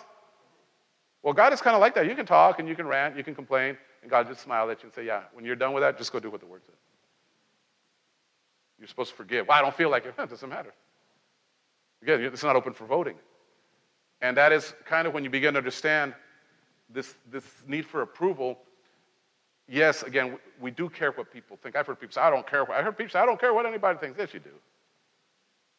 But at the same time, you can't build your whole life trying to please everybody around you. Because people pleasers are some of the saddest people in the world because they never get to please everybody. Is that correct? Be a good person, be nice, but don't be a people pleaser. Because, you know, what is your goal in life? Just to make people happy? Good people like you? You got God likes you. God loves you. God made you. That should be with, with God it's a majority. Amen. And I'll tell you what, if you become godly, a lot of people will like you. There's some people that are going to reject you, but the ones that matter are going to like you. Huh. The ones that matter are going to think you're, you're, you're, you're important in their lives. Amen? So, negative drivers in your life. Know I'm going through this really fast. We just still have communion. We're almost done with the service. So, positive drivers. I do want to finish this one today. I don't want to rush it, but I wanted to do something else next week. I'll try to go through these quick. These are some of the things that will build and change your attitude and change your approach. Number one, hope. Always be a person, I like to say this be a hope pusher. Help people have hope. When people don't have hope, make sure you find something to give them hope. Amen. When people get that bad, horrible diagnostic doctor's report, don't just sit there and say, oh, yeah, that's really bad. Say, no, we're going to believe God for you. Let's cheer. We're going to stand with you for this. Let's pray for you. Amen. You want to be a generous person. Like I said earlier, right at the beginning, generosity has nothing to do with if you have anything to give. Generosity is an attitude of the heart. You know, if somebody's struggling without groceries and you got a few extra groceries, you go and deliver those groceries. That's a generous heart. Amen. You don't ignore need, you don't ignore pain. Um, healthy relationships. How, what does that have to do with my calling? Everything. Because healthy relationships, guess what? They encourage you. Come on, you can do this. Amen. You need, you need healthy relationships. Well, what's the backside of that? Get rid of the toxic relationships. I mean, you know, again, back to the two classes of people. Who are you surrounded with? Are you surrounded with givers or takers? Who are you? Well, let's just assume you're a giver. Well, if all the people around you are just trying to take something from you, you need some new friends. Thank you for one amen. She's right. That's, I don't need toxic people around me. I love them. I'll bless them. I'll, I'll teach Jesus, but I'm not having coffee with them. I have love for them. I'm just going to hang out with them because I'm already pretty negative myself, and I don't need other negative people fueling my negativity. Let's just be honest. It's hard enough being positive right now. Just, on, just with you and Jesus, it's hard enough being positive. So you have to work at being positive. Do you agree with that statement? With all the COVID stuff and all the job stuff and how they shut the oil field back down. I mean, there's a lot of reasons to be negative. Well, what's going to happen if you get a bunch of other people that are just as negative as you are? At the end of the day, it's going to be a mass suicide. That's what's going to happen. Because everybody's going to be so depressed and so, no, no. If I'm already struggling with life, I need some positive people around me. I need some people that will speak life, even if it's the truth and even if it hurts, but I know it's good for me. Amen? So you got a healthy relationship. Benefits of knowing my purpose. We're almost to the end, guys. Bear with me. Gives meaning to my life. Number one, right off the top. I can wake up tomorrow morning and know that I have a reason to wake up. That there's somebody that needs us on this planet. That's why we can't give up. That's why we can't quit. Come on, guys. As a pastor, you think quitting has not been on the radar for many, many times, many, many years? Oh, yeah. When things aren't perfect, like, ah, I can't believe I'm doing this. But no, something inside just ignites you. So we have meaning to life. And I like number two because it really does this. This is true. It simplifies my life by, by allowing evaluation of which actions are essential. In other words, I don't have to do anything else that's outside my calling. You remember I gave you the example of not preaching in too many churches? That's not my calling, so I'm not concerned about it. I've had preachers say, Wouldn't you like to do? Because, you know, we talked to pastors and somebody said, Wouldn't it be cool to be like some of these preachers that just travel all over the country, all over the world, preaching in different churches? I'm like, No. And he looked at me like, Wouldn't that be cool? No, if it's not my calling, it wouldn't be cool. They would be miserable. I would be rich and miserable. I'd rather sleep in a tent, which my wife and I have done in the mountains in Ukraine ministering to young people.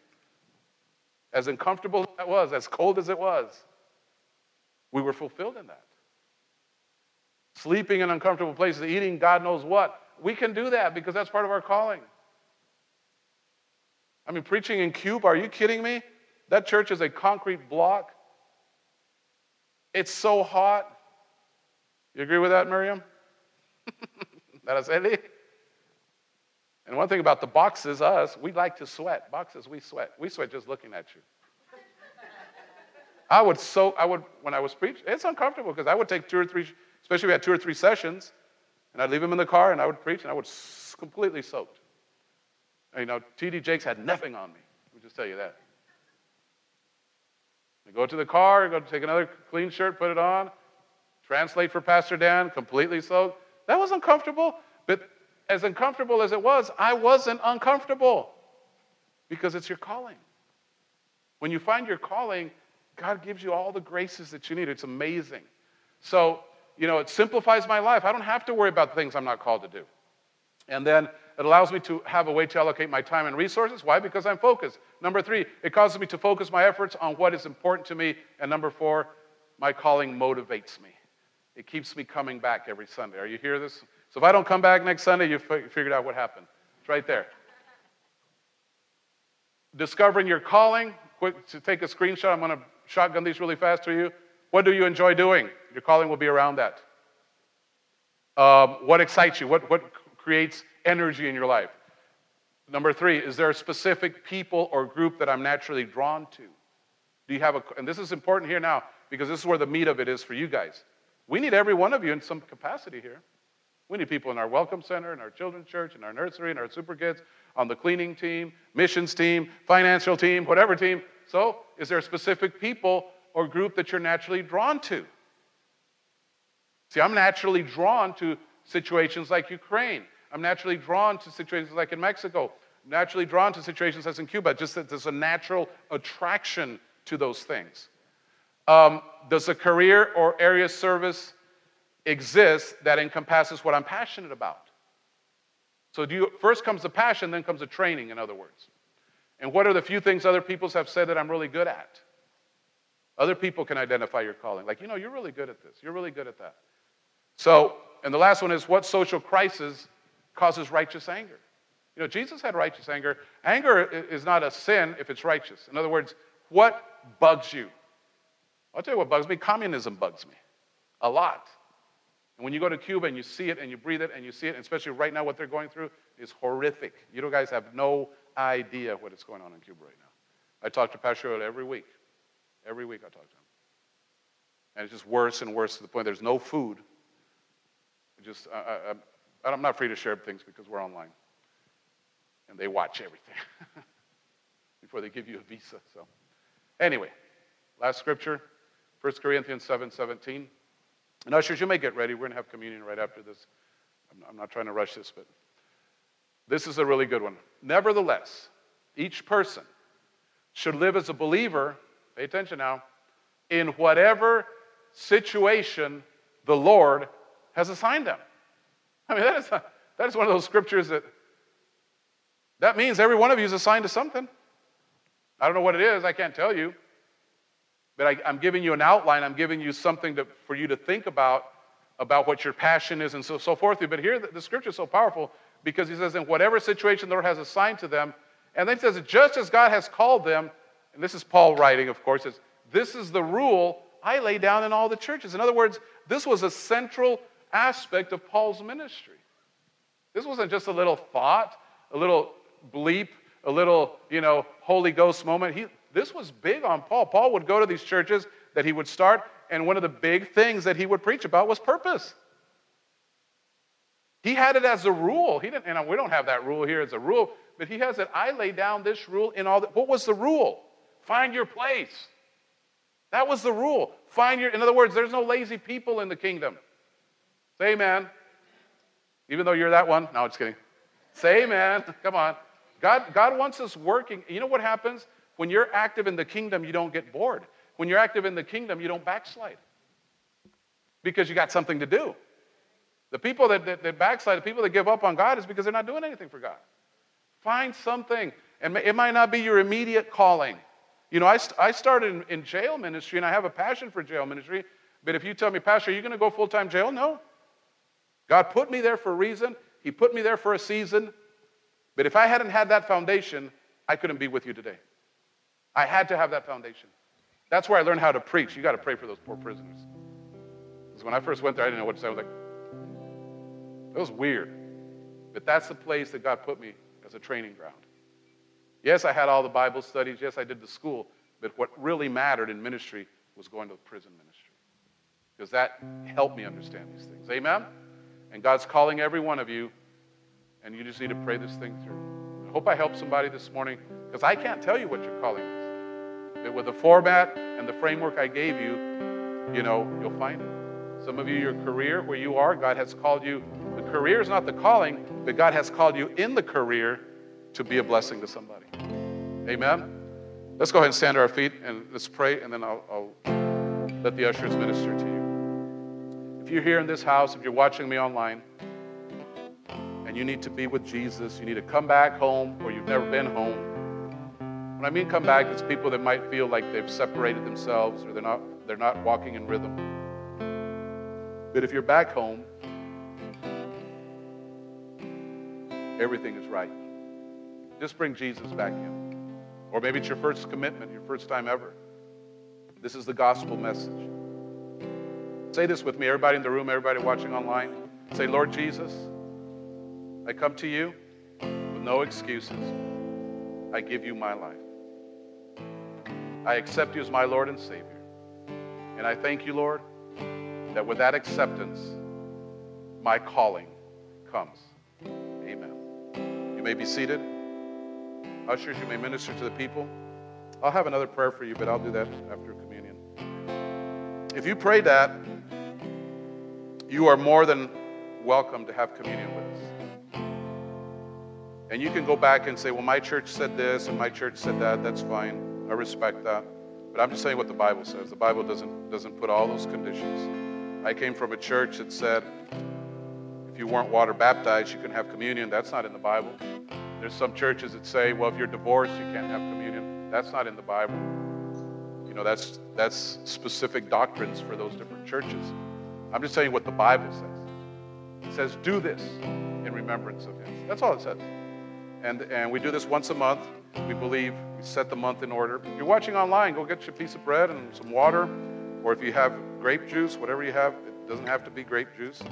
Just something that symbolizes who Jesus was, who Jesus is, and what he did for us. And that's what communion does. It's a symbol. Bread is a symbol, the wine is a symbol of the blood, bread is a symbol of the body. You guys know that. And a lot of major issues have gotten resolved in my life and the life of my wife over communion. You know what we're going to take communion over this morning, guys, as a church? Then you take your specific one. Let's just really take communion and let's believe God that COVID is over. Pastor Dan posted, the pandemic's over. He got so many people criticizing him, just people that don't understand. But you know what he's doing is Bible. We're calling the things that are not as though they were. That's when you say the pandemic is over, it's over. COVID is over. And if it's not over in the world, it's over in your life. Do you believe that? You know? Everybody ready? Praise God. Let's, let's go into So that's as a church. The other thing I want you to do is specifically in your life. Maybe this message motivate you. Say, you know, I don't really know what my calling is. Ask God to show you. Take communion over. Say, Lord, I want to know my calling. Or maybe you're dealing with sickness and disease, or you're struggling relational, or anywhere. It says, take communion over. Seal it in the promises of God. 1 Corinthians 11, verse 24 says, Paul speaking to the church in Corinth, when he had given thanks, he broke the bread and said, Take, eat, this is my body which is broken for you. This do in remembrance of me. After the same manner also he took the cup when he had supped, saying, This is the cup of the New Testament in my blood. This do you often as you drink it in remembrance of me. Let me pray for you. Father, I just thank you for the word this morning. I thank you, Lord. Back in 1992, when I didn't know what I was doing with my life, you showed up and you considered that we could be used for something. And Father, I felt so disqualified. I felt like I was the last person that would ever be able to do anything for you, Jesus. But you saw something, and I thank you for that. And Father, in the same way that you saw something in Monica and I's, our lives, with all our deficiencies, with all our issues, there are people here this morning that feel disqualified. This is really on my heart, so just close your eyes, bear with me this. Everyone's born again. But I do want to pray over this that one point that I mentioned about guilt or having to be a people pleaser. That just came up right now. Condemnation. Somebody said something to you and you felt disqualified. It could have been a mentor, a mom, a dad, a coach, a teacher. And those words just set deeply in your heart. Man, I can see this in the spirit so clear right now. Somebody said something and it just boom, it just slammed the brakes on in your life. But today, that brake is, getting off. You are qualified. Father, I thank you right now for those people that are here in this building, those that are watching on the online church, that Father, somebody's disqualified them. I just thank you by the Holy Spirit right now. You are bringing them back absolute qualified for the Master's use. I thank you that this is a church that has purpose. And I thank you that our calling, Lord, for 30 years has been primarily directed to people that have been oppressed and people that put, put down, people under the control, under the yoke of other people. And we received it and we, and we enjoy it, Lord. And Lord, let this be 2021. Let us go back to Cuba. Let us go back to Ukraine, back to the Navajo Reservation, back to Mexico, Lord. Monica and I love this. I just thank you, but I pray for those that are here that will be used in this community. And I know some of these people will go on mission trips. Some of these people will do amazing things for you. But Father, I just pray that this group right now goes forth into their communities, be it Hebbronville or Bruni or where have you, other places. And Father, that they will be able to make a difference in their workplace, in the schoolhouse, Father, everywhere, and that ministries that are needed, like the jail ministry, will be birthed, Father, from this series, that somebody will be stirred up inside to say, I can go to the jail and talk to these guys, or to go to the jail and talk to these ladies. Father, I just pray that something is being birthed here. And I give you glory and praise for this service. And we bless it, and we thank you for this time together. And I thank you that healing is going forth in Jesus' name. And Everybody said, Amen. Praise God. Glory be to Jesus. Ushers, you may minister back to the people. Thank you, Holy Spirit. God bless you. Glory be to Jesus. Well, I'm not going to keep you much longer, and uh, Kathy will come up here to give you the announcements and all that, but you know what we do. We worship with our giving, and I want to thank everyone for their generosity because this is what keeps everything going. Amen. We had a give you guys an idea. We're, we're, you know, we try to manage the things the best we can, and, and we have a team. We're not, I'm not alone. We are. We have a board. We have a great team of leaders. We had a meeting, Zoom meeting this week, and guys wonder what it costs, and we came up, we, we came up with all the financials. And our, it's funny because our overhead in Hebbronville is bigger than our rent in Laredo, and that was kind of an interesting fun fact. So, you know, your money keeps the doors open, your money keeps things going. You know, our, our light bills everyone's light bill has climbed up a little bit. Yeah, well, our overhead was everything insurance and IRS and everything else we do was. What did we come up with, Kathy? Around 25?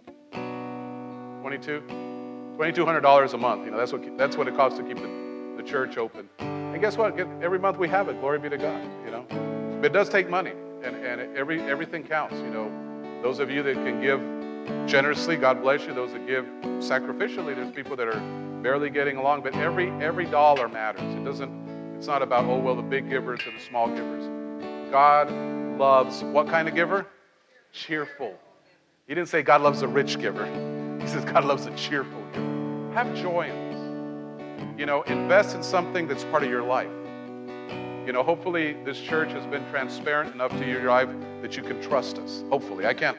I can't make you trust me, but hopefully you can see or look around and say, you know what, they do what they say. You know, if they say they're going to do something in Cuba, they do something in Cuba. You know, if they say they're going to do something, they do it. So that trust, you know, the same trust that you have, that you give me as a pastor to speak into your spiritual life, to speak into your family, should be the same trust in the area of your finances. That's all I'm saying, you know. If you trust it, you support it.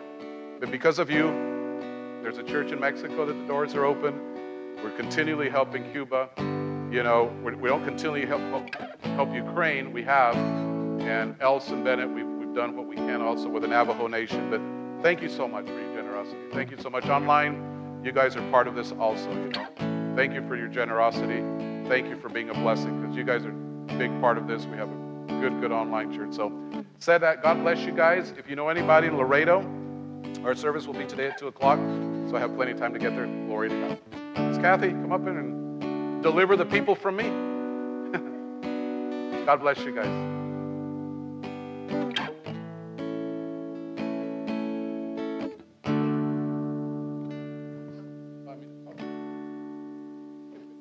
Okay, guys.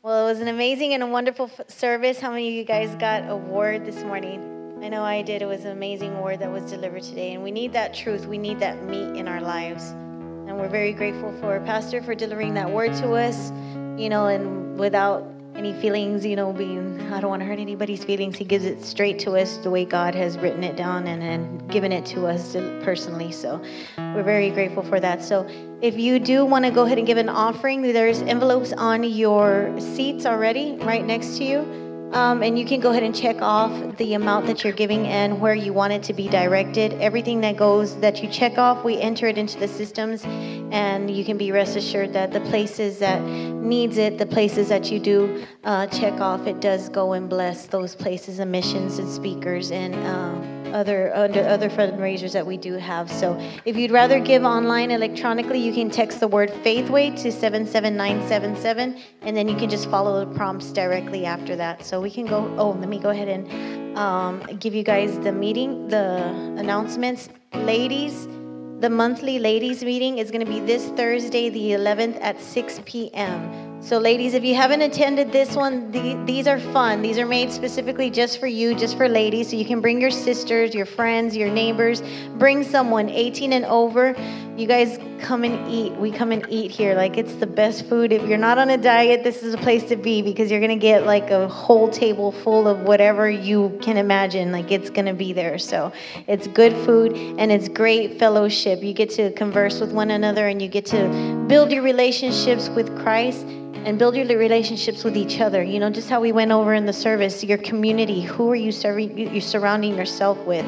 Who are those five people? You know, in your life that you're constantly hanging around with or talking to on the phone. Who are you surrounding with? This is a good place to start getting these friendships going. This is a good place to get this into your life because you develop these relationships, and it's a fun time for all the ladies to get out and commune with each other. So that's Thursday, the 11th at 6 p.m. So, parents, I know that we usually deliver, we um, go ahead and dismiss our kids out through that door, but your kids that are in Jam Club, the pre K ages, um, are here in the building. They're back in the Jam Club classroom. So, whenever you go to pick up your, your students, they will be here and your older kids, the super kids, the 7 through 11 will be outside in the, the regular super kids building. So um, they are back in session into the original classroom. So, and then again, as always, we have many, many opportunities for you guys to serve. You know, the God has called each and every one of us. Each and every one of us has gifts you might know them already, you might not, you might be afraid, but there is no fear. We don't operate here with any fear, so we just want to welcome you guys and speak to somebody who's back there in the Welcome Center. It's usually Iris who will be back there now. Um, speak to her, and we can help you guys and guide you into the right departments and help you identify your gifts and get you serving. So let's go ahead and stand. And if I missed any announcements, I apologize, and we'll get that next